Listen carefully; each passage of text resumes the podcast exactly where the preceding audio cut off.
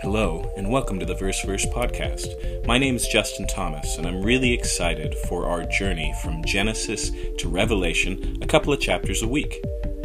My goal is that you would grow in your ability to understand the story that the Bible tells as a whole, as well as your ability to read the Bible for yourself.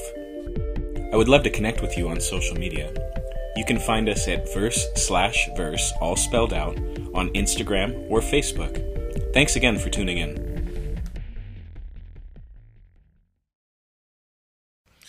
Welcome, everybody. We're going to um, continue on our journey through the book of Genesis tonight. We're going to be picking up in chapter 20. If you'd like to turn there, I would encourage you to join me. In fact, um, if you didn't bring a Bible, there will be one sitting next to you in the back of the pew that you're welcome to use. Genesis being the first book of your Bible, um, it should be pretty easy to find the 20th chapter.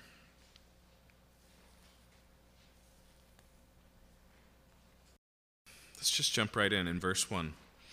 From there, Abraham journeyed towards the territory of the Negeb and lived between Kadesh and Shur, and he sojourned in Gerar. And Abraham said of Sarah his wife, She is my sister. And Abimelech, king of Gerar, sent and took Sarah. Now, if this is sounding familiar, of course, that's because it is. In fact, you can tell even in the author's wording here, he assumes we've heard this before. He leaves a good deal of the story out. It's abrupt that he says of Sarah, my wife, is his sister. It's, there's no mention at this point of any of the conversation that we found last time this happened, near the beginning of Abraham's time in the promised land as he journeyed down into Egypt. Um, and so there's almost a level of um, foreboding here, just that we find ourselves in this same place. But there are some differences. Notice that this situation is lacking any sort of uh, circumstantial cause. Back originally, the reason why Ad, uh, Abraham had found himself in Egypt was because there was a famine in the land. And Egypt, being a place that was thoroughly watered by the Nile River, was generally protected from those things, and so he was fleeing to provision. Um, here, though, he's actually in the land, uh, in the southern area of the land, but still in the land nonetheless, in the area known as the Negev, uh, in the land of Gerar. And as happened in Egypt with Pharaoh, although remember here that Sarah is much older at this point, whereas she was 60, she's now in her 90s, and yet um, the situation plays out relatively the same. And so, what it says very simply in verse 2 is that Abimelech, king of Gerar, sent and took Sarah. Okay? Now, verse 3 But God came to Abimelech in a dream by night and said to him, Behold, you are a dead man because of the woman whom you have taken, for she is a man's wife. Now, Abimelech had not approached her. In other words, he had not consummated their relationship. There was no sexual activity going on. And so he speaks up and he speaks back to God in this dream and he says, Lord, will you kill an innocent people? Now, notice just as an aside there that he refers and recognizes the fact that whatever this consequence is, it's not just about him. He doesn't say, Will you kill an innocent person? He's not just talking about himself. He's recognizing that the people of Gerar as a whole are threatened by the behavior of the king. And so he holds their uh, their case before him and he says, Will you really take out an innocent people? And then he explains, verse 5 Did he not himself say to me, She is my sister? And she herself said, He is my brother. In the integrity of my heart and the innocence of my hands, I have done this. Then God said to him in the dream, Yes, I know that you have done this in the integrity of your heart, and it was I who kept you from sinning against me. Therefore, I did not let you touch her. Now, we're not told the circumstances of why this relationship hadn't been consummated, but God fills in the blank for us here and says, in some way, he hindered it. And we don't know if that's from a. Um, you know, a, a full schedule or something circumstantial. We discover later on that what's happening in Abimelech's household uh, is plague like. In fact, he's going to say later that uh, basically he struck the entire house of Gerar barren. And so it's possible here that there are extenuating circumstances. Abimelech knows something's wrong, he just doesn't know what it is yet. But nonetheless, God says, I understand that you were ignorant in this matter. In fact, I am the thing I am the one who's protected you from going through this possibility. And he continues on, um, and he says, Therefore I did not let you touch her. Verse 7 Now then, return the man's wife, for he is a prophet, so that, so that he will pray for you and you shall live. And so he gives him a command and an explanation here. He says, Command, give him back to, sorry, give her back to her husband. And then he says, He is a prophet, and why are you to give him back? So that he will pray for you and you shall live. And then he pushes it a little bit further, just in case Abimelech didn't know how high the stakes were. But if you did not return her, know that you shall surely die, you and all who were yours. But what's so striking to me about, about this passage is there are plenty of innocent people involved. Only one here does God point to and say, Yeah, he's mine. He's my prophet. Only one does he say his ministry is essential to setting things right, and he's not innocent at all. Right? It's understandable that Abimelech has the wool pulled over his eyes. It's even, to some degree, understandable that Sarah allows herself to be put into this position. Unlike the other time, where, where what we get is basically just the silence of Sarah, here, according to Abimelech, she's actually agreed and said, Yep, that's just my brother. But nonetheless, this is Abraham's plan. This is Abraham's plan that's once again put his wife on the line.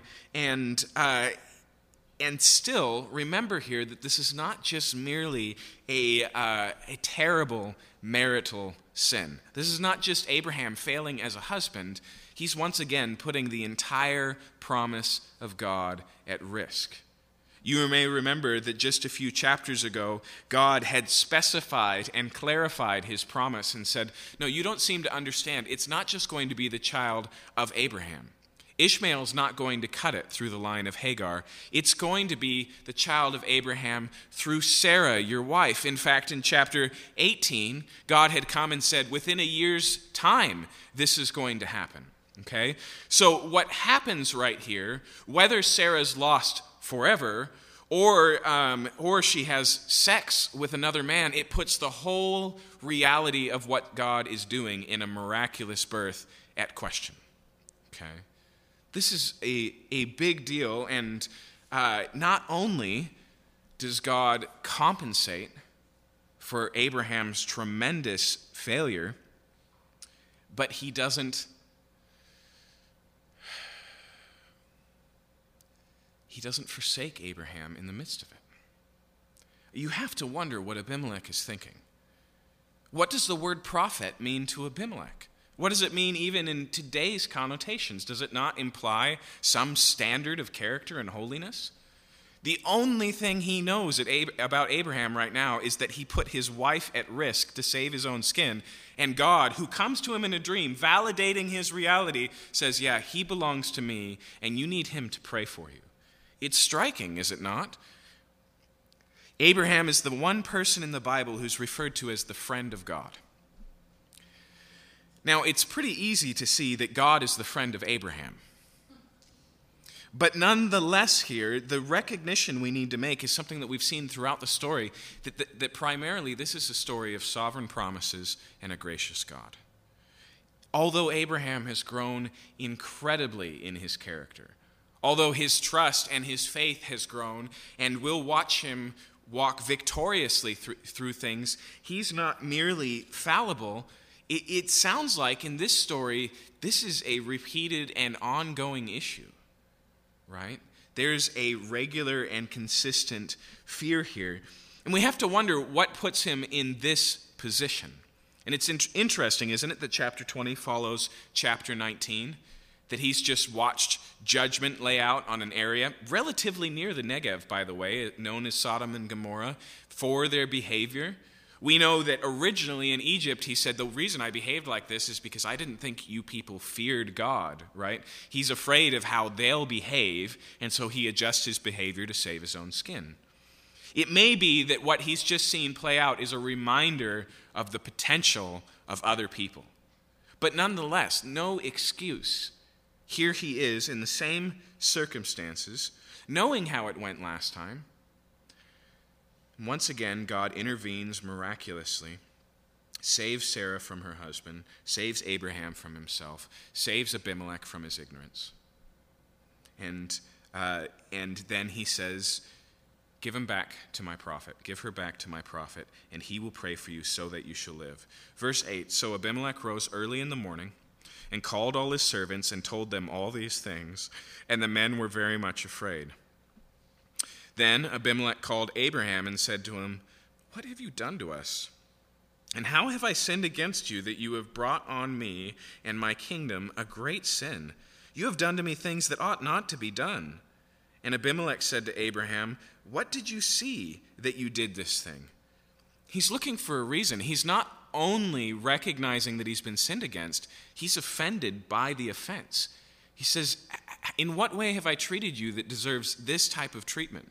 Why did you feel comfortable putting my life on the line? And let's remember here that unlike some of our patterns of sinful behavior, Abraham's seen this play out miraculously once right? He, he knows, and I can't imagine here that he goes, ah, whatever I do, God's got my back, because if he really believed that, he wouldn't have gone through this, right?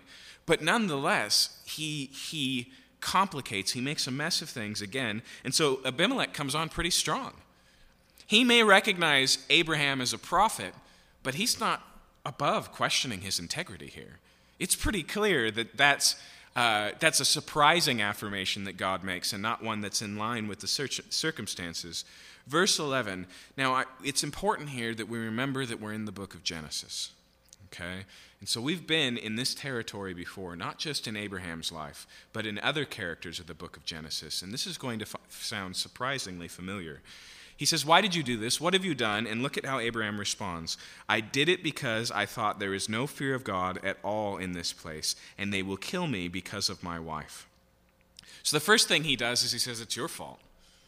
He says, You're to blame because I was pretty sure you were bad people, and I couldn't trust bad people. Okay? Then the second thing he says is verse 12 Besides, she is indeed my sister, the daughter of my father, though not the daughter of my mother, and she became my wife. Now, I don't know if you can picture the circumstance, but Abraham has successfully put his foot directly in his mouth, right?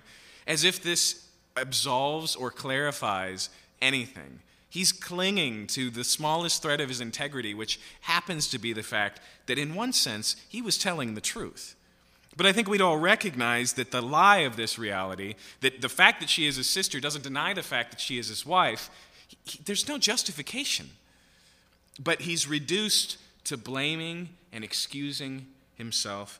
And he continues on in verse 13 And when God caused me to wander from my father's house, once again the blame is laid at the feet of God. Just like we saw with Adam, who doesn't just say, It's the woman who gave it to me, but the woman you gave me. Here he puts his entire life in the hands of God's fault. He says, God's the one who caused me to wander. I wouldn't be in this neighborhood at all if he hadn't sent me here right? That's effectively what he's saying. And so then he explains the circumstance, and once again, this is an embarrassing circumstance. He said, I said to her, This is the kindness you must do to me. At every place which we come, say of me, He, he is my brother. And so here we find out that it plays out badly twice, but it's been relatively successful and ongoing in other places. This is not just a happening, this is a standard practice. He says, Anywhere we go, please do me this favor, wife who I'm committed to, wife who I love, so that I'm not put to death. Please put our marriage and yourself at risk by claiming to be only my sibling. Verse 14 Then Abimelech took sheep and oxen and male servants and female servants and gave them to Abraham and returned Sarah his wife to him. Now, once again, we go, wait, why? It was the same thing with Pharaoh. After all this goes on, now it was a little bit different in Egypt because that was the bridal price. It was given to Abraham um, as a dowry.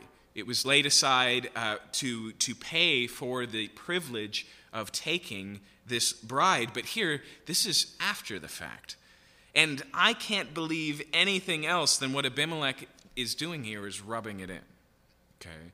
That this really is a bridal price, and he's paying it despite the fact that the marriage plan has been completely broken, despite the fact that he's been deceived. In fact, look at what he says in verse 15. Abimelech said, Behold, my land is before you, dwell where it pleases you. To Sarah he said, Behold, I have given your brother a thousand pieces of silver. It's a sign of your innocence in the eyes of all who are with you, and before everyone you are vindicated. So now we get an idea here, but notice, notice the, the evident snark in his statement. He says, I've given you back to your brother right? If air quotes belongs anywhere, it's on those words. He's intentionally using their deception. But what does he say here? I've given a thousand pieces of silver and all of this so that everybody will know this isn't because of Sarah. I'm not returning her because she's defective goods. I'm not returning her because I found something wrong with her or because I discovered that she'd been unfaithful. She, she was about to be, but that's with a different man, right? He's, he's the. Um, He's the affair, not the cuckold in this situation. But he does this because once again, Sarah's integrity remains intact. And he wants everybody to know. He doesn't want them to continue to travel the land to have this negative aspiration. Now, clearly, Abraham's going to have one, and deservedly so. He's only doing this on Sarah's behalf. Um, so here's where things are. And to his credit, because we can imagine here that Abimelech has explained what's going on. He says, Now, this only finishes, this only goes back to the way it's supposed to be, Abraham, if you pray for me, which is humbling for Abimelech. But it's also, let's be honest, humbling for Abraham. I can relate in only one small way, and that's the fact that I have children, and sometimes, more than sometimes, I'm the one who's in the wrong. And it's a very different thing to ask your children to forgive you. It's a very different thing to be put in that place and then ask them if we can pray together, to fulfill both the role of pastor and penitent at the same time. And so I can tell you that there's, there's a, a uh, not only a humbling, but a very positive reality. There's a healing going on. It may seem at a first reading like this is a, um, that this is not taking the circumstances seriously like Abraham's sins are being terribly passed over. That's, that's not the full reality psychologically of what's going on here.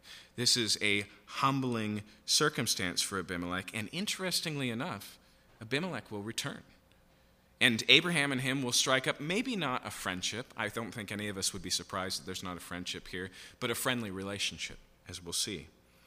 But notice how it finishes here. Verse 17 Abraham prayed to God, and God healed Abimelech and also healed his wife and female slaves so that they bore children. See, that's the verse that makes us think that there was something that the household was already aware of that had gone sideways. And that that's why the relationship hadn't been consummated. But here, through these prayers, there's healing. For the Lord had closed all the wombs of the house of Abimelech because of Sarah, Abraham's wife.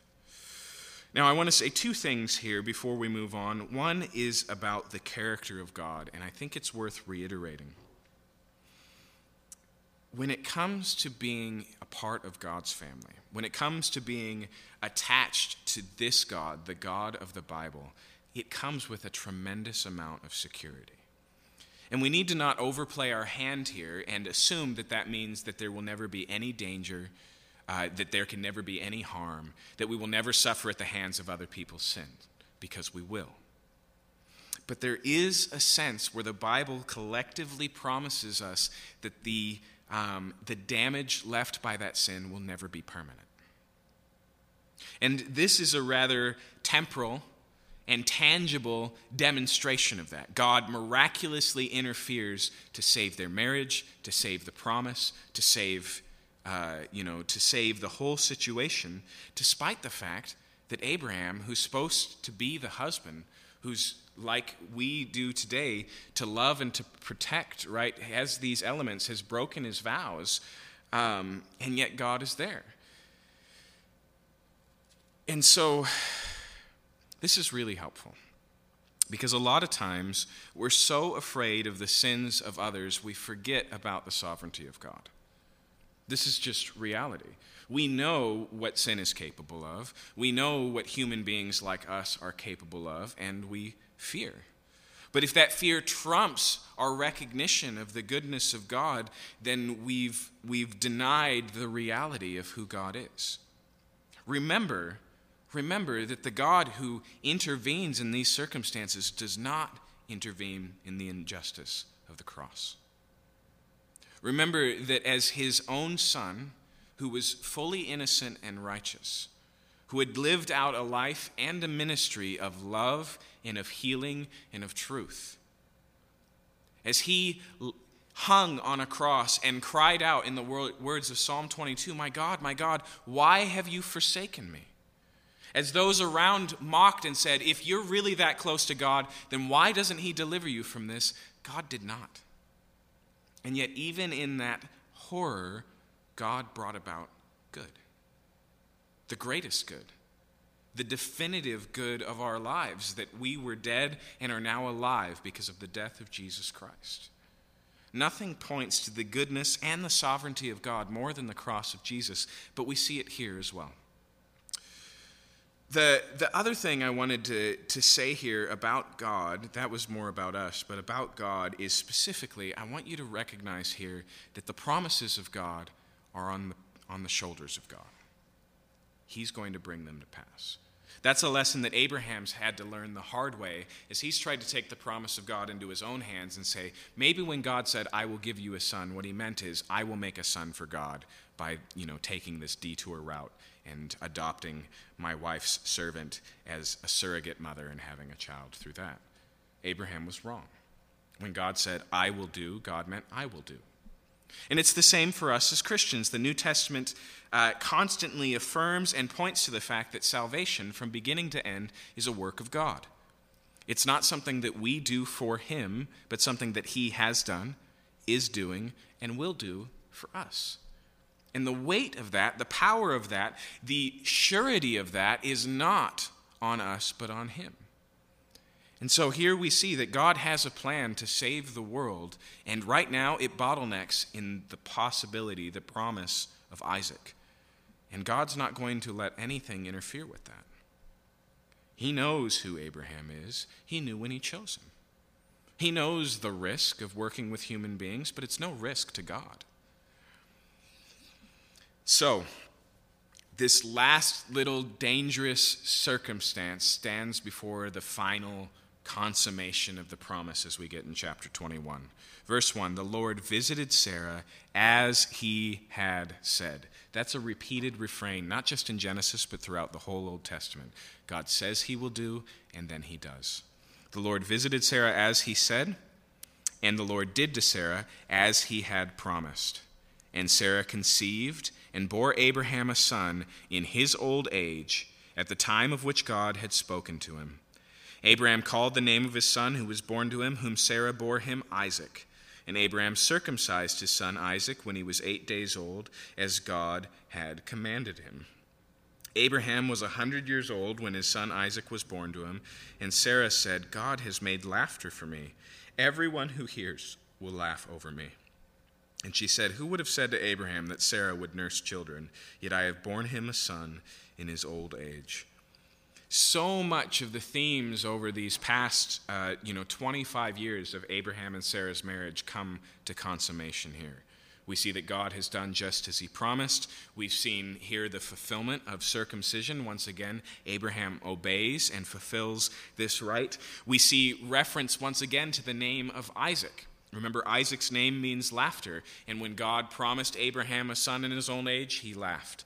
And when Sarah overheard the angels of the Lord telling Abraham that it would be next year, she laughed. And here she says that anyone who hears this story will laugh. But here it's not the laughter of making fun of Sarah as, um, as you know, a um, tremendously old mother, but of joy, of mirth, of, of gladness.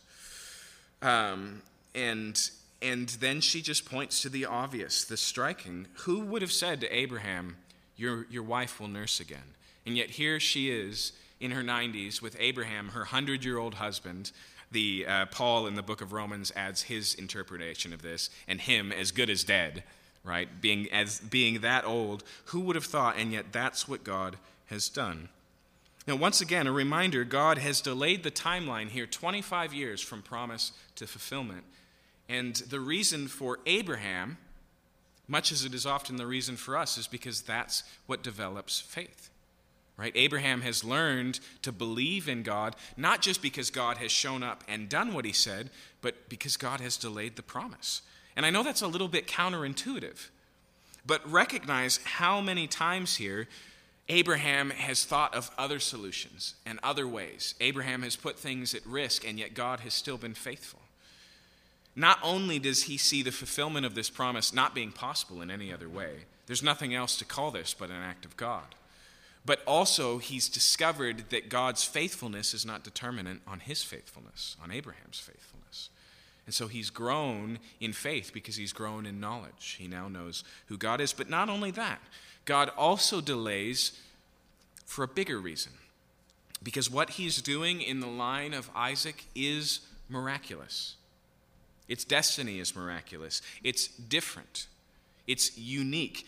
Uh, the people of Israel are different than the Philistines next door. They're different than the people of Greece. They're different than the United States. And so it begins miraculously here to make a point, to make a statement, to say this is how it's going to be, to set up a standard that we'll see repeated not only in the life of Abraham, but his son Isaac and his grandson Jacob, and then in his descendants Israel in the book of Exodus. Verse 8 The child grew and was weaned, and Abraham made a great feast on, the day that Isaac was weaned. Now, a little bit of cultural explanation. Two things weaning here instead of as opposed to nursing right moving them from being breastfed to to um, childhood proper from baby. That line would have been later in abraham's day than it is in most children's day today. So most likely we're talking about the age of three-ish okay? Second the reason why it's worth celebrating is not just because sarah gets, get, gets to go back to normality. Um, it's because uh, death for the infant community in the ancient world is a huge deal. Knowing that a child is going to survive and its odds of surviving before and after weaning is a massive shift. And so, this is a celebration of the fact that Isaac is still alive. And so they have this great feast, verse 9. But Sarah saw the son of Hagar the Egyptian, whom she had borne to him, laughing. Now, the word here, uh, laughing, is close to the word Isaac, which is why the translator here has brought that out, right? Once again, someone else is laughing at Isaac. But here, because of Sarah's reaction, we see that that's not a good or an enjoyable laughter. Some of the older translations will say that she saw him playing, and that can sound confusing. It sounds inherently bigoted as if Sarah sees her boy playing on the wrong side of the tracks with the wrong type of person, a servant's child, and that's what she gets so uppity about. But actually, most of the time that this word is used in ways like this, it carries a very negative connotation. Okay? Sometimes that connotation is negative in terms of violent, and so sporting in the sense of combat. Sometimes it's ne- negative in the sense of sexuality. Um, we're not told here. It's, it's not explicit. But I think what's most likely, considering the play on words, is that in some way, Ishmael, who at this time is much older than his brother Isaac, he's a teenager, Isaac's, you know, just become, just stepped out of toddlerism, is somehow making fun of Isaac, okay? Somehow mocking Isaac. And this upsets her. And so notice verse 10 she said to Abraham, Cast out this slave woman and her son, for the son of this slave woman shall not be heir with my son Isaac. Now, clearly, not only is that a strongly worded statement, but the way she puts things says a lot about how she feels about these things. Do you notice who's not named here? Not Hagar. That's the slave woman. Not Ishmael. That's the son of the slave woman. Right? She keeps these things at a distance, and we'll see that Abraham does not, for what I will just right now call obvious reasons. But she pits that against Isaac. Now, I want you to notice this sounds familiar too. Back in our story a little bit earlier, when they had tried to fulfill God's promise by adopting as a surrogate wife and a surrogate mother Hagar, that as soon as she got pregnant, Sarah had a problem with it. that she saw basically Hagar beaming and esteeming herself more highly than Sarah, her um, maid. Uh, and, um, and so she does the same thing. She just she comes to Abraham and she wants to get rid of Hagar. Now, what did Abraham do there? He abdicates all responsibility. He doesn't interfere at all. He just says, She's in your hand, she's your servant, do what you want. And it tells us that Sarah treats her so poorly that Hagar runs away. Notice how different things are here. It's important to notice. Um, verse 11 the thing was very displeasing to Abraham on account of his son. Okay? First off, notice the reason it's different here. It's because he sees Ishmael as he truly is, as his son. He loves Ishmael. And so this idea of you know, sending his own son away is hurtful to him. In fact, the phrase here for very displeasing, every time we find the word displeasing in the Bible, it means really deeply disturbed. It's a very emotional term. This is the only place in all of the Old Testament where we find that added word very. Okay? So, whatever it means in other places, he's extremely upset by this possibility. But, verse 12, God said to Abraham, Be not displeased because of the boy and because of your slave woman. Whatever Sarah says to you, do as she tells you, for through Isaac shall your offspring be named.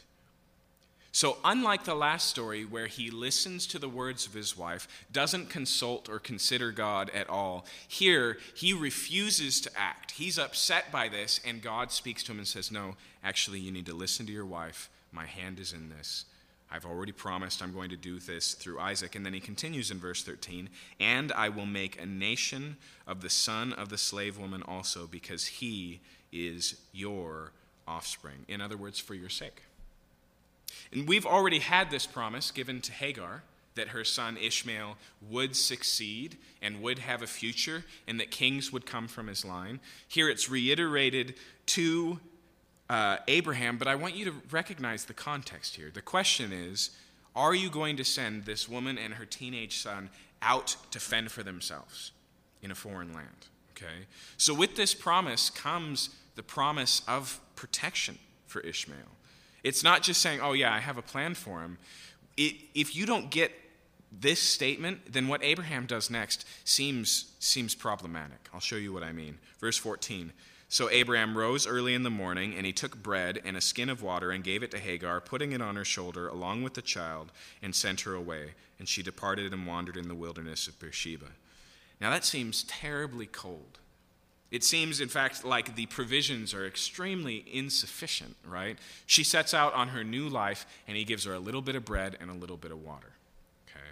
Now, one thing, just an aside, when it says here a skin of water, we're talking about 30 pounds worth of water, okay? This is, this is as much water as she can carry, most likely. So it sounds like a little. It's not necessarily a little, but it's not substantial, right? She doesn't, he doesn't send her away with animals from her flock and servants for the new household, despite the fact that when we get to the book of Deuteronomy and it talks about setting servants free, it says that you're supposed to be exorbitant in setting them out so that they can succeed as freed slaves. Okay? So it's not, not, not enough to just set them free. You need to give them the tools that they need and the livestock that they need and the help they need to get up and running on their own. Okay? We don't see that here, but the reason we don't see that, as surprising as it sounds, is because Abraham actually believes the promise. Okay? Now, the reason why I'm reiterating and hammering this is because Abraham loses two sons in two chapters. And both of the times we see him responding in tremendous, very quick obedience. Both of them he raise, rises early in the morning to fulfill it. And both of them are tremendous acts of faith. Okay? And so I'm reading back what we're about to see in Genesis 22 with the sacrifice of Isaac into this story. Now, it doesn't change the fact that eventually supplies run out. If you trace on a map uh, where we assume Abraham is, because remember, we, he was in the land of Gerar, uh, to where she's found at the end of that verse, which is the wilderness of Beersheba, it's pretty clear, like last time, she's on her way back to Egypt. Okay? That's where she's going. But the distance, not, not only is the distance great between these two lands, but the territory or the climate is desert. Okay, it's not good, livable land. It's not very heavily occupied, as it says here. It's wilderness. And when it says she wanders here, that means she's lost. Right? She's disoriented. And on top of that, verse 15, when the water in the skin was gone, she put the child under one of the bushes. Now remember, Ishmael is a teenager here. If, if you read this and you don't keep that in mind, it, it makes it sound even earlier in a verse because of the loose grammar like she's actually carrying Ishmael. That's not what's going on. And even when it says here that she laid him under a bush, that doesn't mean that she was carrying him and she laid him down. It means that he faints and he, you know, she brings him over to where a bush is so he's at least in the shade. Um, verse 16 She went and sat down opposite him a good way off, about the distance of a bow shot. Now, just an aside, keep that in mind that measurement of distance there because it's a weird one. In fact, it's the only place I'm aware of in the entire Bible where we get distance by arrow. Okay? But it mentions this distance, that it was about that far away, and then look at what it says here. Let me not look on the death of the child. She sat opposite him, she lifted up her voice and wept. So she's given up hope here, and she can't endure the possibility of watching her son die. And so she gets far enough away that she can't hear him cry and she just uh, resigns her fate to death. Verse 17 And God heard the voice of the boy, and the angel of God called to Hagar from heaven and said to her, What troubles you, Hagar? Now, there's a couple of interesting things in here I want to point out. This is also familiar and repeated territory, but it is different. Okay? For example, last time she was referred to as being spoken to by the angel of Jehovah. And here, despite every other occurrence in the book of Genesis, he's referred to as the angel of God. Now, I find that striking because Jehovah is the covenant name for God. And whereas she was still in the covenant, and what does the angel of the Lord tell her to do? Return to the house of your master Sarah. Okay. While she was still in the covenant, here, according to God's plan, she's been set free, and so the name here is different. Now, there may be a different reason that this is going on, but that is the one that I find to be the most intriguing. Not only that, but also it says that he has heard not her crying, but heard the voice of the lad. Did you notice that? So it says, um, The angel of God called to Hagar from heaven and said to her, What troubles you, Hagar? Fear not, for God has heard the voice of the boy where he is. Now, we, we weren't told that anything about Ishmael, including that he was crying or crying out. It does tell us right in the verse before that she lifted up her voice and wept. But when it says that the angel or that God had heard the voice of the Lord, the idea there is one of answered prayer, is it not? And actually, I think this is pretty striking because it means in these dire circumstances, Ishmael is crying out to God to help him. We're not told the same thing about Hagar. In fact, you can kind of make a contrast here. How does Hagar respond to these circumstances? She cries aloud, but Ishmael cries out. And those are not the same thing. She recognizes the difficulty and terror of her circumstances, and it brings her to tears, but it brings Ishmael to prayer. Remember, this is Ishmael, the son of Abraham, we're talking about. It's, it's not necessarily surprising. But also remember that this is Ishmael who, in some inappropriate way, is the cause of this whole problem. And yet God hears his prayers and he answers him. And so, what does it say here? It says, Fear not, for God has heard the voice of the boy where he is. Up, lift up the boy, and hold him fast with your hand, for I will make him into a great nation. He reiterates the promise here, verse 19. Then God opened her eyes, and she saw a well of water, and she went and filled the skin with water and gave the boy a drink. Okay? And so here, the form of this miraculous provision is that suddenly she sees what she had not seen. She's literally about to die of thirst next to a well. But now her eyes are open, she's pointed in the right direction. And that might sound odd or weird to you, but actually, in times of great duress, I can say, I've been there where what I most need is right in front of me and I can't seem to find it. It doesn't matter if I'm hungry and I'm looking for the can opener. You know, things get hard when you're hungry and angry and upset and you've already written things off as not being fixable. But nonetheless, God, God demonstrates his presence in her and her son's life and draws her attention to the, the fact that there's a well nearby. Now, that's another similarity with the last time she was in these circumstances. That also involved a well. In fact, she gave it a name, you may remember the well of the God who sees me. But here, the emphasis is not on seeing, but hearing, right? Which is also what Ishmael's name means. God hears. And so here, God hears the prayers of Ishmael, um, and so they're saved. Verse 20 And God was with the boy, and he grew up, and he lived in the wilderness, and became an expert with the bow. And he lived in the wilderness of Paran, and his mother took a wife for him in the land of Egypt. So, what we see here finally makes sense of that earlier statement that the distance was about a bow's distance. This is actually really important because what does it tell us about this story? It tells us that this story was recorded for us by Ishmael and his descendants, right? You can imagine, can't you, Ishmael telling the story of how his family came to be and using this distance, being an archer, and just saying, She put me about a bow shot away. And here it's left intact in the text. This is, this is a direct, small, albeit, but a direct piece of evidence of the authenticity of this account. Not somebody just writing it falsely, but recording history of eyewitness observers in their words. We don't have time to talk about it tonight, and we won't get there for years. But we'll see the same thing in the Gospel of Luke that the sources that Luke testifies in the beginning that he has organized show their hand in their vocabulary and their perspective consistently, just like you would expect if a journalist went around and did interviews and put a story together. Okay? Now, why does it tell the story of Ishmael at all? What the book of Genesis has done consistently is kind of like drawing a tree from the roots up. And so it follows the main trunk of the story and then it branches off just to close off one line and come back to the trunk. And so we've already learned it's not through Ishmael but through Isaac. Now Ishmael's story has been closed and it will stay closed. In the same way, last week, Lot's story was closed and it will stay closed.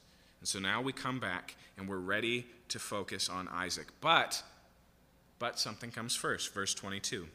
At that time, Abimelech, remember this is the guy that we started the evening with, Abimelech and Phicol, the commander of his army, said to Abraham, God is with you in all that you do. Now, therefore, swear to me here by God that you will not deal falsely with me, or with my descendants, or with my posterity, but as I have dealt kindly with you, so will you deal with me in the land where you have sojourned. And Abraham said, I will swear. So Abimelech and one of his leaders comes to Abraham and just says, Look, it's evident that God is on your side. We already know that Abimelech has personal experience in that. But when he says here that um, God is with you in all you do, he's probably pointing to the miraculous birth of Isaac, right? Can you imagine getting that baby announcement? And so he finds out here that this is happening. He's seen probably Abraham live out more of his life over the course of this period. And basically, he wants a treaty. He wants an agreement of non um, non aggression, right? It's not that they're going to partner and do something together. It's just let's respectfully and for our descendants that follow, let's just agree not to fight. Now, what's surprising about this passage, and I don't know if you've noticed this, but when we get conversations in the book of Genesis between foreigners, they're verbose. We'll see this again in chapter 23. They're wordy. And so it's very surprising and striking that Abraham just says, Sure, I will swear. But the reason we find out is he's actually being terse. He agrees to this, but he's got a grievance that he once dealt with. Verse 25. When Abraham reproved Abimelech about a well of water that Abimelech's servants had seized, okay, and so here we get the reason why he's so terse.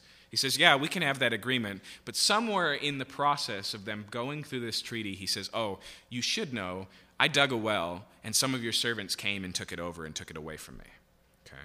Now, uh, when Abraham reproved Abimelech about a well of water that Abimelech's servants had seized, Abimelech said, I do not know who has done this thing. You did not tell me, and I've not heard of it until today.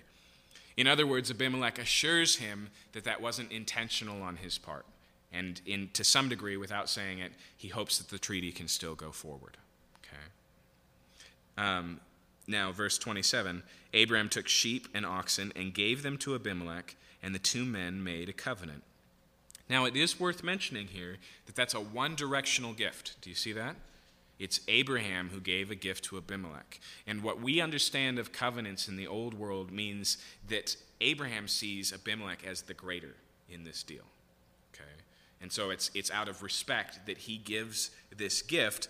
But, verse 28, Abraham set seven ewe lambs of the flock apart. And so you can see this, right? He gives this gift, and then intentionally there's seven other sheep in the room. And the only reason they're there is to get Abimelech to notice them and ask about them, right? And so he says here, verse 29 Abimelech said to Abraham, What's the meaning of these seven ewe lambs that you've set apart? And he said, These seven ewe lambs you will take from my hand, that this may be a witness for me that I dug this well. And so I want you to notice here that Abraham is respectful, that he's interested in making this treaty. He's not terribly hostile. But at the same time, he wants to make sure that this issue is dealt with and that it's dealt with seriously. But he does it pretty strategically. Instead of making demands, he just he just adds this piece to it knows abimelech will ask about it and says these seven are so that we can swear together and recognize that the well belongs to me therefore that place was called beersheba now um, beersheba means the well of the seven or the well of the oath. And considering what's going on here with seven rams or seven ewe lambs and an agreement, it probably means both. Okay? But here it's told us that's why. But why does Abraham give it that name? Because he wants a permanent, uh, you know, in name reminder of what's happened here. Okay? Therefore, the place was called Beersheba because there, both of them swore an oath. So they made a covenant at Beersheba. Then Abimelech and Phicol, the commander of his army, rose up and returned to the land of the Philistines. Now that tells us another thing.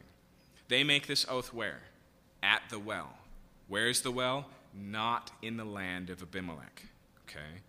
And so this, this is outside of his normal property. And that's another pointer to what's really happening here.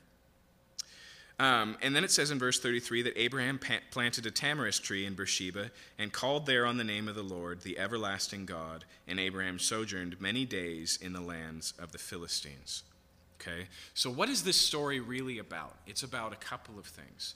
First, now Abraham can stay put right? He's been traveling around, but now he has a safe, with a treaty agreement, ability to stay and water his animals sufficiently. And I'll remind you that's why Abraham and Lot separated originally, was because of the lack of guarantee of enough water for both of them. Okay? And so he settles in this land, and then it's interesting, isn't it, that the next thing he does is he plants a tree.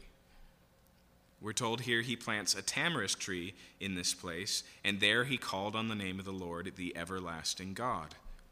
I just think it's interesting that what he does with this water is he plants a tree, something that requires water. It seems like the two go together. It seems to me the reason why the author takes the time to tell this story is because we're seeing just the beginnings, just the beginnings of God fulfilling his promises.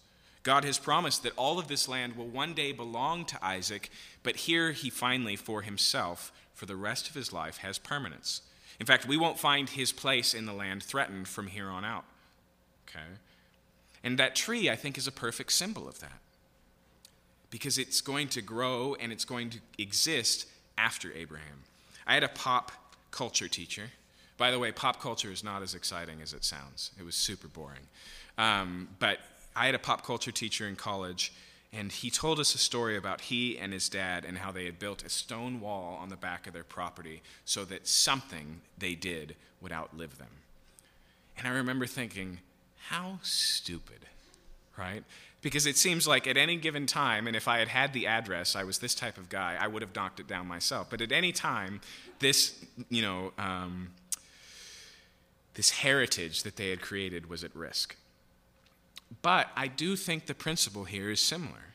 The recognition is that this tree is not going to just continue to exist after Abraham, but it's going to continue to grow. And how does he refer to God here? As the everlasting God. In other words, God will outlive Abraham.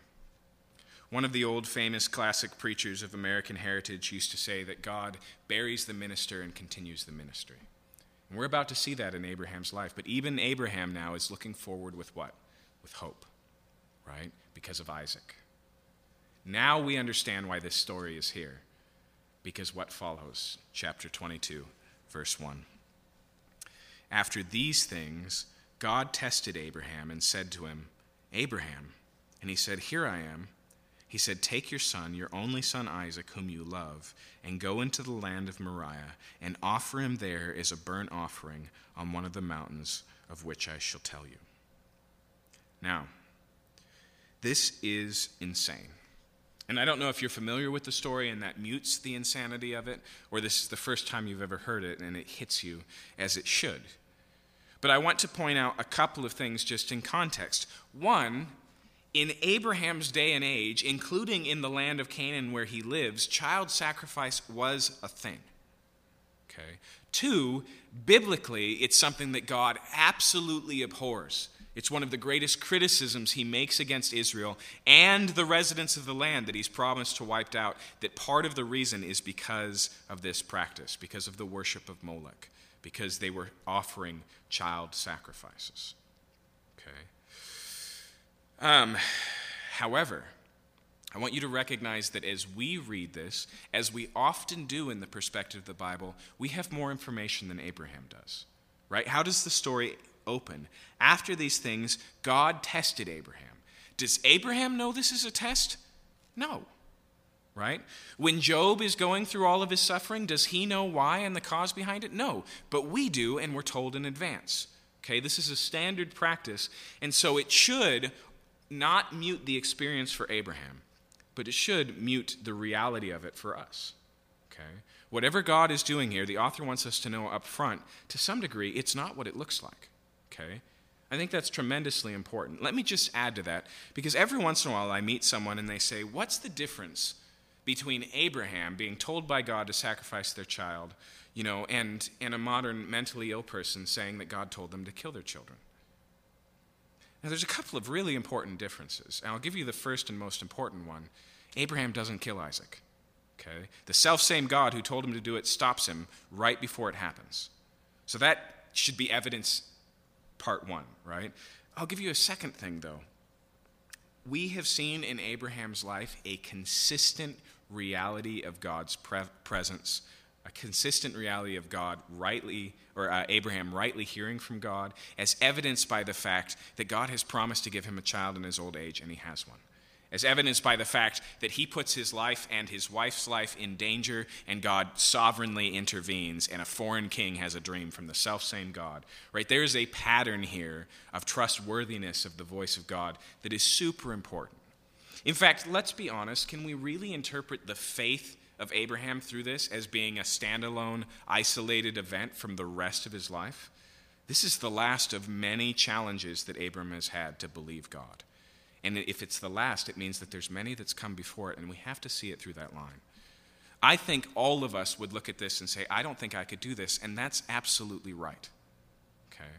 This is not just a random test, as if God was just cranking a big wheel full of possibilities to see how Abraham was doing, and this is the one that came up for the day. This is the pinnacle of the story of Abraham's life. Okay? And it's the pinnacle because there's been lots of movement towards it. now, what does he ask Abraham to do? Abraham, he said, Here I am. He said, Take your son, your only son Isaac, whom you love. Do you feel the tension there? Why is it so heavy on the description? It's drawing out the reality of who Isaac is. Not only is his son, but he's also his only son. Now, that may be the fact because Ishmael's gone right? He's been sent away. So now Abraham has only one son at home. It also may be God reiterating the fact that all of his promises are in this boy, right? I'm not recognizing Ishmael as your son. Isaac is your only son. And then it adds to it, and this is the first time we find the occurrence, the son whom you love. Okay. This is the first occurrence of the word love in the entire Bible, and it's in reference to Abraham's feelings for his son. Okay. So if anything here, if anything here, God is helping Abraham to feel the weight before he kind of drops the other foot of what he requires.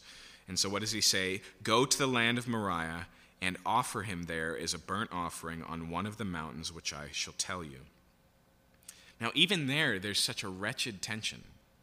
Do you feel it? He doesn't tell him the place. He says, Go, and then I'm going to tell you the place, right? There's going to be a, a process to this. We find out, excuse me, in a minute that this is a three day journey. Abraham lives with the reality of this calling for three days, processing what it means with every step.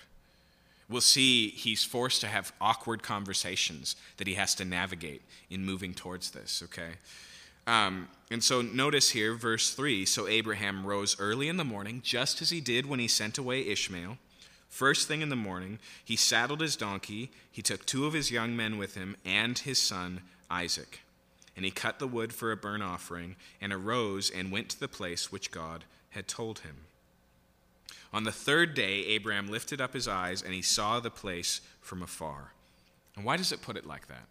Why does it say on the third day he looks up and he sees? Because you got to feel the foreboding, right? You've got to recognize that that's it. Those are the mountains that I was called to. That's the place where my son dies at my hand. So, verse 5 Abraham said to his young men, Stay here with the donkey, and I and the boy will go over there and worship and come again to you. Okay, so the first thing is he leaves the slaves behind, the servants behind. He says, You guys stay here. The rest of the way is just for me and Isaac and the donkey. Okay. Now, it is interesting here. He tells them that he's going to worship with them. Um, sorry, that they're going to worship. Verse 6 and then come again to you. And he, specifically, he doesn't say, I'll go and worship and come again. He says, I and the boy. Now, that tension is just left as it is. And as we read it here, it could be a white lie right? What would it be like to be servants in Abraham's household and hear what he's about to do? Would you interfere? Would they interfere? So maybe what he's doing here is lying so that they don't actually know the gravity of what's about to happen. Or maybe it's the possibility that this is weighing so heavily on Abraham he misspeaks. Or maybe he hasn't decided if he's really going to go through with it. At this point in the story, we don't know why, and that's intentional. Okay? You should flag these words as being inappropriate because you know what's happening and the servants don't. Okay. But let's continue. Verse 6. Abraham took the wood of the burnt offering and laid it on Isaac his son, and he took in his hand the fire and the knife, so they went both of them together.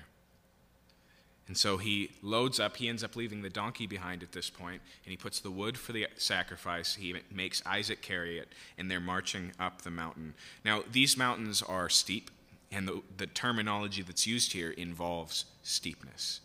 And so this is a hard hike to where they're getting to. And at this point, in the silence of this hike, Isaac asks a question.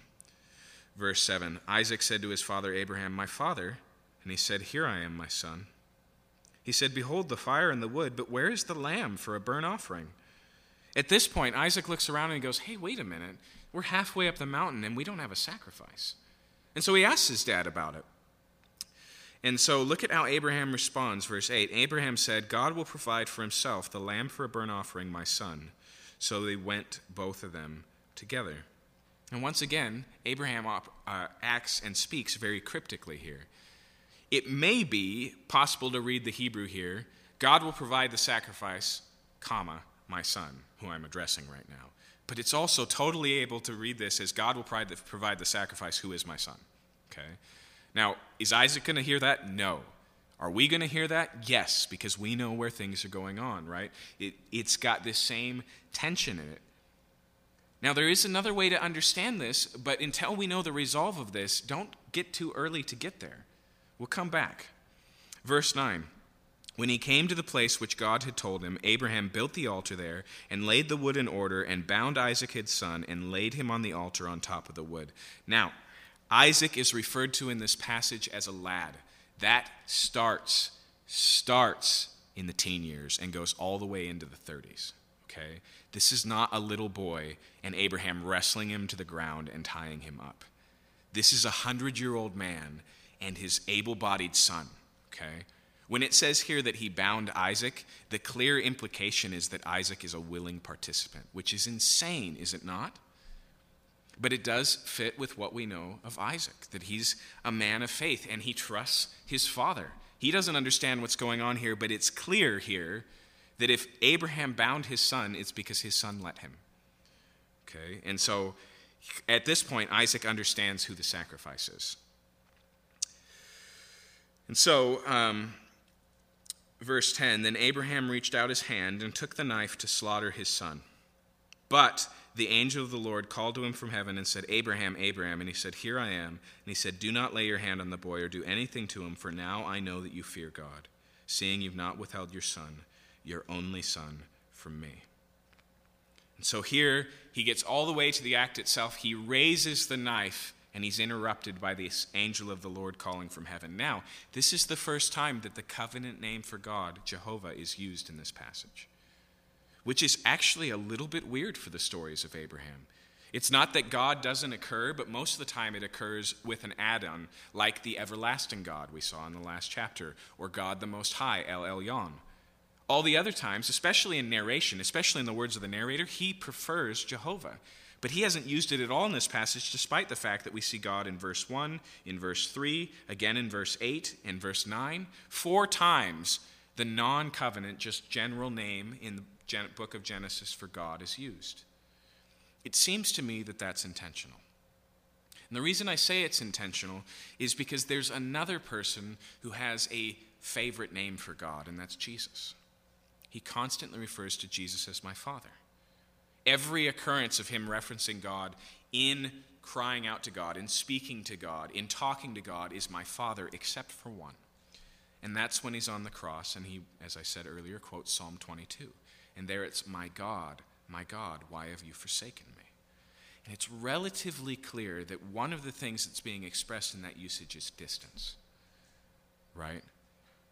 The reality, the tension of the Son of God being crucified and crying out, My God, why have you forsaken me, is one of distance. And it seems that the author is doing the same thing here. You can almost feel with Abraham, this doesn't sound like Jehovah right? But here, in this intervention, suddenly we have the name used again, the angel of the Lord. It seems to be intentional, and he's stopped in his tracks. And so now he says that he's passed the test. I see that you wouldn't even withhold your son. Now, if I could put this in just terms that we could understand, the real tension here is not just the cost of a son, but also the cost of all of God's promises. We've seen the evolution of this promise from generic terms to specific. Your descendants, through your son, through your son, through your own flesh, through your son, through your wife, through Isaac, your seed shall be called, he was just told a chapter ago, right? Eh, when he sends away Ishmael. And so he knows that all of God's promises are entrusted to the life of his son, who has not yet had any children. And so, what he's doing here is not just putting Isaac on the altar, but the promises of God themselves.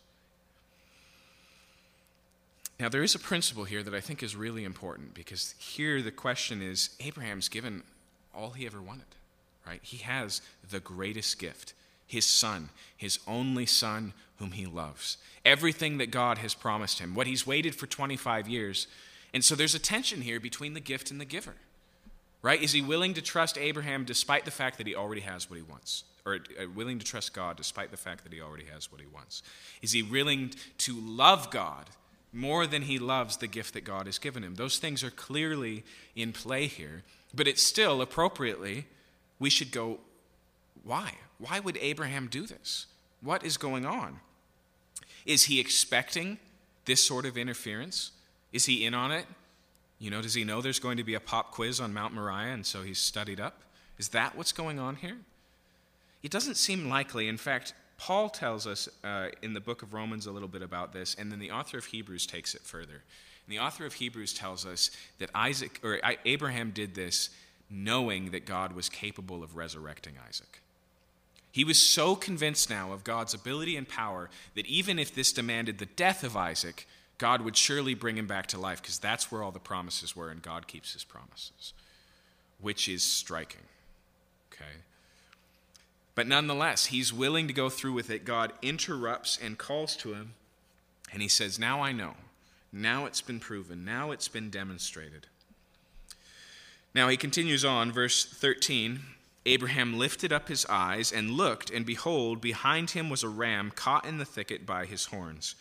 Now, I may be wrong on this, but I'm going to throw it out there because I think this is what I remember. The way that this is tensed, it's not that the ram has been there the whole time, it's that as he looks up, a ram runs by and gets stuck in a bush. Okay? This is like Uber delivery of a sacrifice, okay? Not something he didn't see before necessarily, because you'd hear a ram caught in the thicket. You'd be very aware of it. But something right there in the moment, as soon as he stopped, as soon as he hears this voice from heaven, there is the sacrifice. Now, notice, even Isaac asked, Where is the sheep for the sacrifice? And here we have a ram. There are only two places in the Old Testament law where a ram is used for a burnt offering, for that sacrifice in particular. One is the ordination of a priest, which you can see in Leviticus chapter 9, verse 2. And the other is on the Day of Atonement. You can see in Leviticus 16. Now, if you're not familiar with the Day of Atonement, this is the one day a year when the high priest actually goes into the Holy of Holies, the center area of the temple, the place where the Ark of the Covenant is, the place where God's glory dwells. Just once, and only the high priest would go in with this sacrifice, the blood of a ram, and sprinkle it on the altar, on the Ark of the Covenant itself. Okay?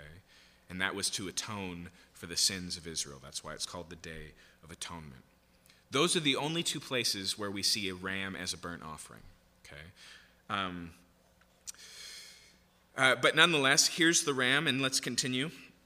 Verse 14 So Abraham called the name of that place, The Lord will provide, as it said to this day, On the mount of the Lord it shall be provided.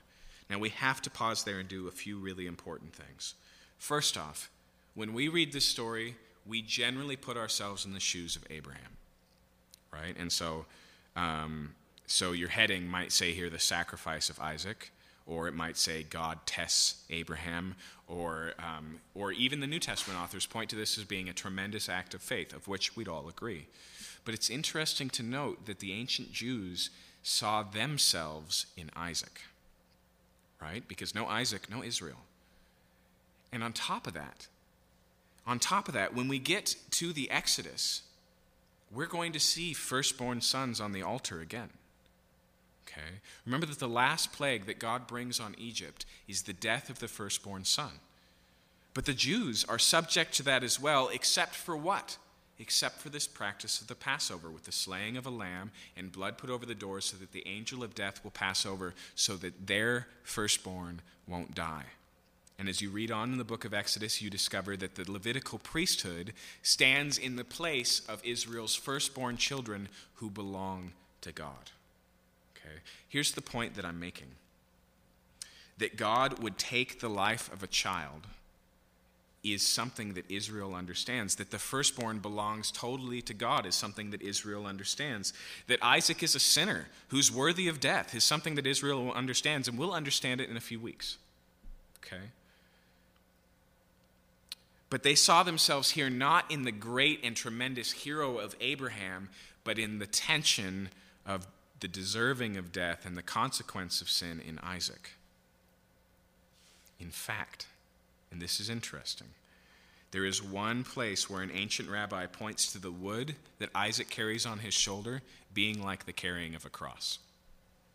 Because they get the death sentence that's going on here, and in, in, in Roman Empire days, a cross is the death sentence they know. The second thing I want to point out here is that clearly this passage reminds us of Jesus. In fact, here this happens at Mount Moriah. This is where the temple is built. Look at First Chronicles. On Mount Moriah is where Solomon builds his temple. And so later on, when, when Jesus is crucified, this is the area that we're talking about. This is Jerusalem that we're talking about. Okay? And when we hear, take your son, your only son whom you love, it sounds tremendously familiar, right? When we look at here, and not only do we have the wood laid on the shoulders of Isaac, but we also have a clear and willing sacrifice in Isaac, despite what we would expect. It all sounds like Jesus. Is it justifiable to think that there's a correlation here more than just look alike? Scholastically, we call this typology. And the New Testament refers to this as being a valid way to read our Bibles, especially in the Old Testament.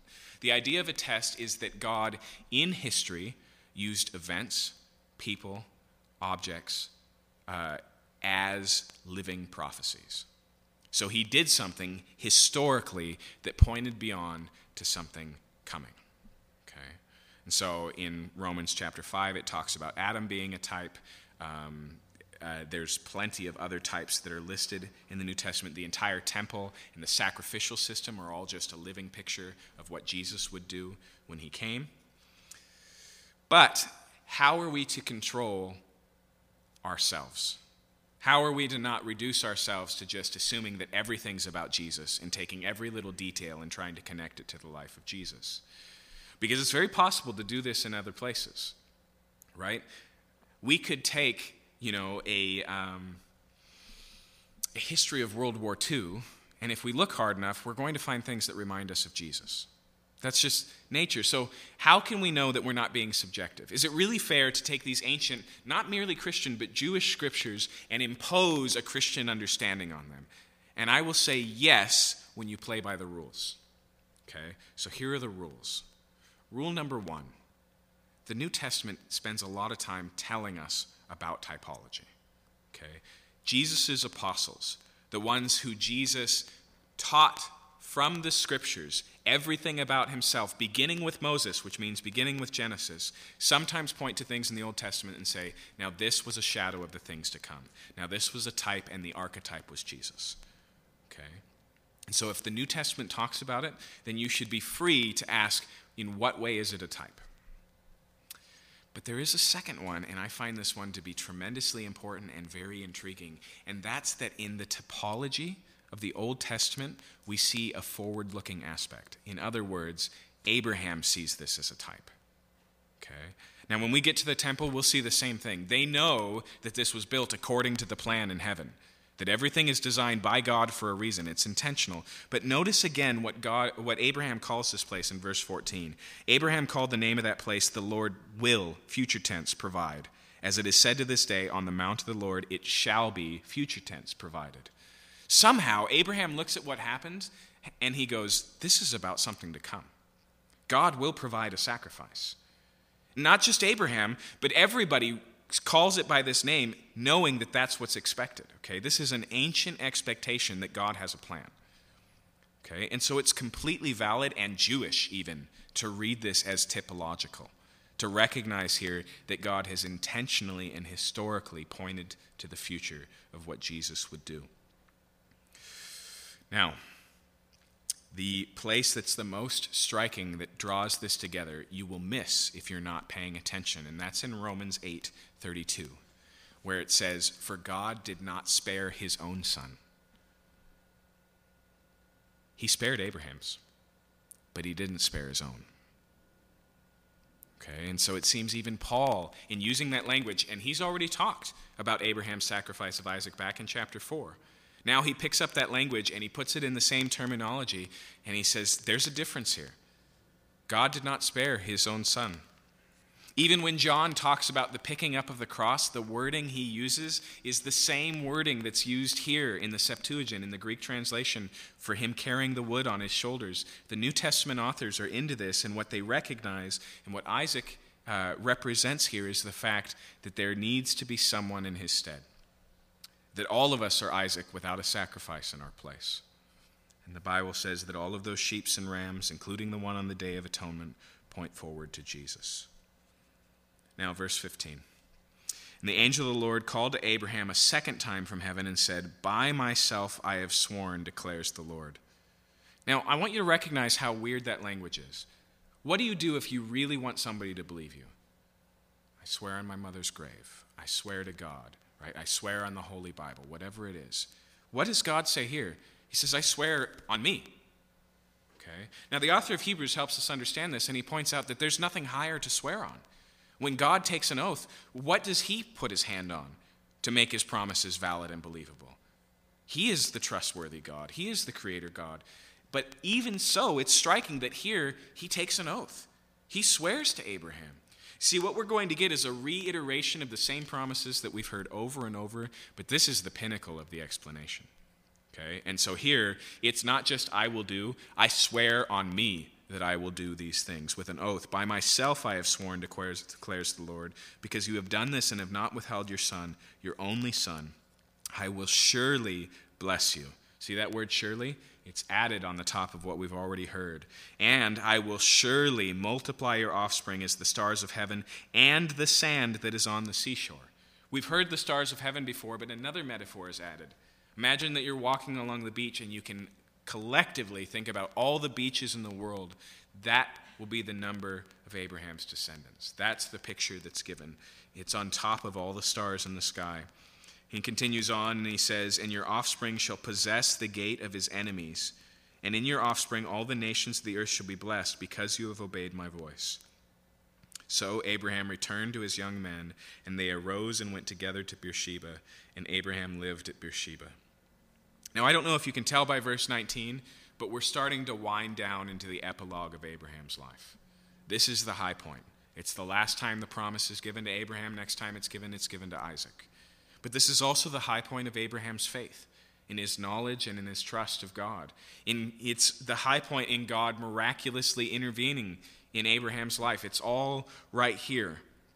And the story has clearly led to this pinnacle and makes it intentionally a pinnacle. And so the, the promise here is, is extended and built upon to make that point. Verse 20 Now after these things it was told to Abraham, Behold, Milcah has also borne children to your brother Nahor, Uz his firstborn, Buz his brother, Kemuel the father of Aram, Chesed, Hazo, Pildash, Jidlaph, and Bethuel. Bethuel fathered Rebekah. These eight Milcah bore to Nahor, Abraham's brother. Moreover, his concubine, whose name was Reumah, bore Tebah, Gaham, Tahash, and Maacah. Now, here's, once again, we're like, wait, what? Why? Why are we learning about his distant cousins? Because that's what happens here. Why do we go from this huge pinnacle in Isaac's uh, you know, sacrifice and the binding of Isaac uh, into hearing just he got a letter in the mail, a Christmas letter that explained what was going on with the family back home. What is this? See, here's something about the author of Genesis where we see his intentionality.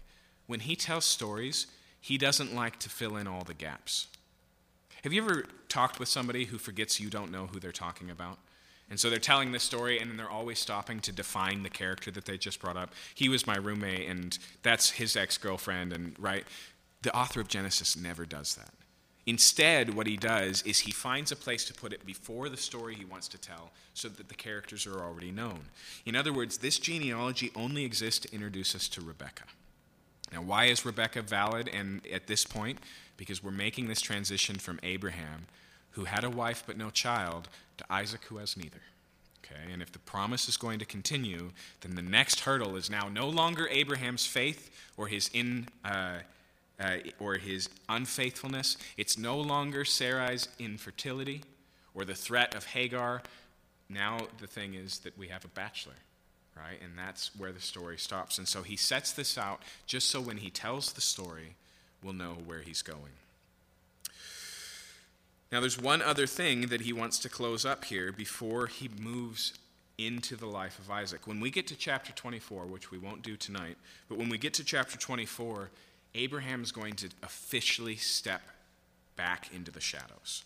Eventually, we'll get his epitaph, his tombstone, the story of his death. We'll get filled in on a little bit more of his life. But right now is the handoff, okay? Before it turns to Isaac in chapter 24, though, it wants to do one more thing. Because remember, Abraham wasn't merely promised a son and descendants, he was also promised the land. And so, for that reason, before we move on from Abraham, that promise is pushed forward. Chapter 23. Sarah lived 127 years. These were the years of the life of Sarah. And Sarah died at Kiriath Arba, that is Hebron, in the land of Canaan. And Abraham went in to mourn for Sarah and to weep for her. And Abraham rose up from before his dead and said to the Hittites, I'm a sojourner and a foreigner among you.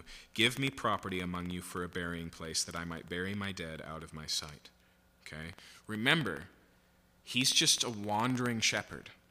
He doesn't have a place to bury his dead. And for the Jews, burial is the only way you deal with the dead. Cremation is not an option. To this day, it's not an option for the Jews. And we'll get to why that is in just a second. But he doesn't have a place to bury her. He doesn't have any place to leave Sarah's body. And so he goes to the Hittites and he says, I need a burial plot. Now look at how they respond in verse 5. The Hittites answered Abraham, Hear us, my lord. You are a prince of God among us. Bury your dead in the choicest of our tombs. None of us will withhold you from his tomb or hinder you from burying your dead. Now, two things here. I want to be really quick in this chapter because most of what we're seeing here is just Eastern haggling, it's just cultural. And so I want to help you understand it, but I don't want to get bogged down in it. First, I want you to notice that he asked for a place to bury her, and clearly, because we'll see the end of the chapter, he wants to buy a plot. And when they say, bury her in any of our choicest tombs, they're not only trying to meet him halfway, they're really saying they don't want to sell. Right? They're, they're just saying, on loan, put her anywhere you like.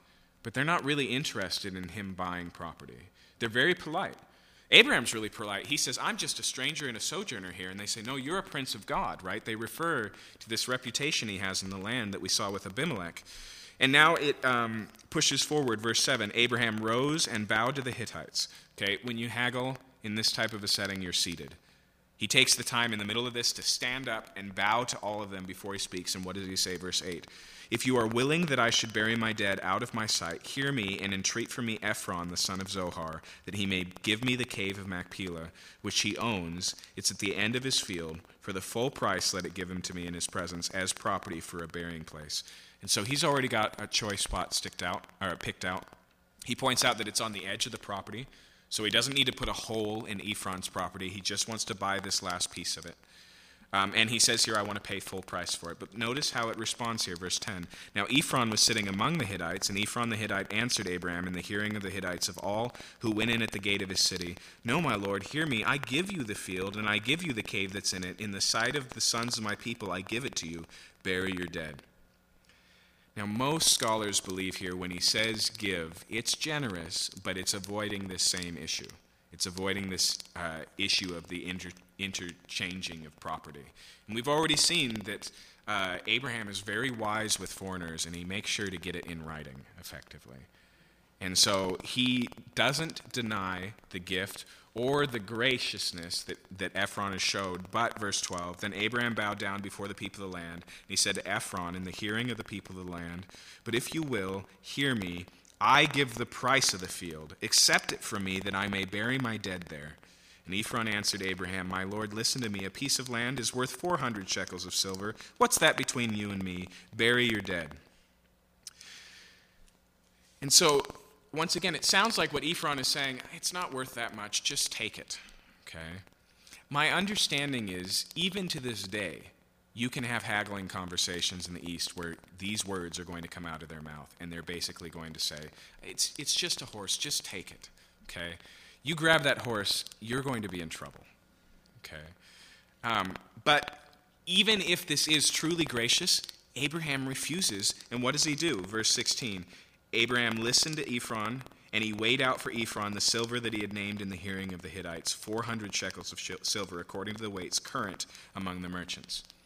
Now, the way you paid for stuff was by weight back then, which means we don't actually know if 400 shekels is good real estate prices or bad. But nonetheless, Abraham doesn't haggle at all. This is definitely a higher price, and he just pays it. He's not interesting in, if they had wanted to gouge Abraham, he would have put up with it, but he's not going to haggle. And let's be honest here, this is his wife's burial that he's talking about, so it makes sense. He's not, he's not going to play the game. Verse 17 So the field of Ephron and Machpelah, which was to the west of the east of, or was to the east of Mamre, filled with the cave that was in it, and all the trees were in the field, throughout its whole area was made over to Abraham as a possession in the presence of the Hittites before all who went in at the gate of his city. I want you to notice the way that that's stated. It's the exact lay of the land, the names of both purchasers, and then the witnesses present. Okay? This is a verbal version of a written contract. Okay? And so once again, we see a documentary, uh, a, a document aspect to what, what is going on here, but it's official, and that's the point.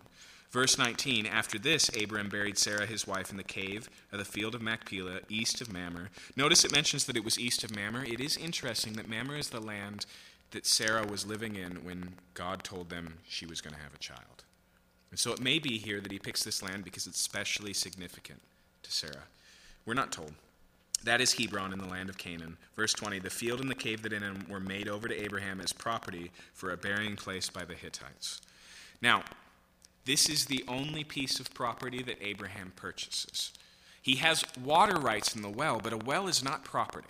Okay? That secures him in the land, but this is ownership. This is something he can pass on to his children. However, this is the only piece that Abraham ever owns. Okay? A burial plot. Now, it'd be easy to read that as being merely a statement of necessity. Well, he's got to bury his dead somewhere. But we've already seen they were willing to let her be housed in their property, but he chooses to buy it. Not only is Sarah buried here, but so is Abraham. So is Isaac, and Isaac's first, sorry, so is Jacob. Isaac might be, I don't remember, but so is Jacob and Jacob's first wife, Leah. This is the family tomb, okay?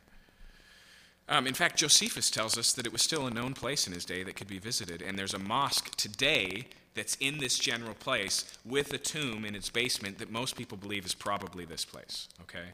Um, but nonetheless, why does it emphasize here property? We've already seen because the land was promised to Abraham, and here he gets his first piece, right? His down payment of God's promises. But it's a burial plot. If you go to Jerusalem today, and you go just to the east of the city, in fact, if you stand in Jerusalem and look out to the east, there's a hillside right outside the city that is just a massive cemetery. The entire hillside all the way up and, and very large, and it's ancient looking. The tombs in that hillside date back not just hundreds, but thousands of years to when, to when Israel was there before it was sacked, okay? They've been burying their dead on this same hillside for a long time. And the reason is because before Jesus came in the first century world, the Jews were anticipating the Messiah to return based on the prophecies of Ezekiel and pass through the eastern gate of Jerusalem. And so these tombs were put there as effectively front row seats because they were anticipating that when the Messiah came, he would resurrect Israel and they would have the land as promised. Okay? The intention here is the same. Abraham wants to live in the land because that's the land he's been given. And he's looking forward to the reality of that. And so let me put it in the words of the author of Hebrews, and then we can talk about what it means for us, and then we'll close for the night. Okay, just a few verses from here. Hebrews 11, verse 8 By faith, Abraham obeyed when he was called to go out into a place that he was to receive as an inheritance. And he went out not knowing where he was going. By faith, he went to live in the land of promise, as in a foreign land, living in tents with Isaac and Jacob, heirs with him of the same promise, for he was looking forward to the city that has foundations, whose designer and builder was God. And he continues on in verse 13. These all, the patriarchs, died in faith, not having received the things promised, but having seen them, and greeted them from afar, and having acknowledged that they were strangers and exiles on the earth. Notice it says strangers and exiles. Those words are paired together in the same way that Abraham refers to him in the chapter we were just reading. I'm stranger and foreigner here.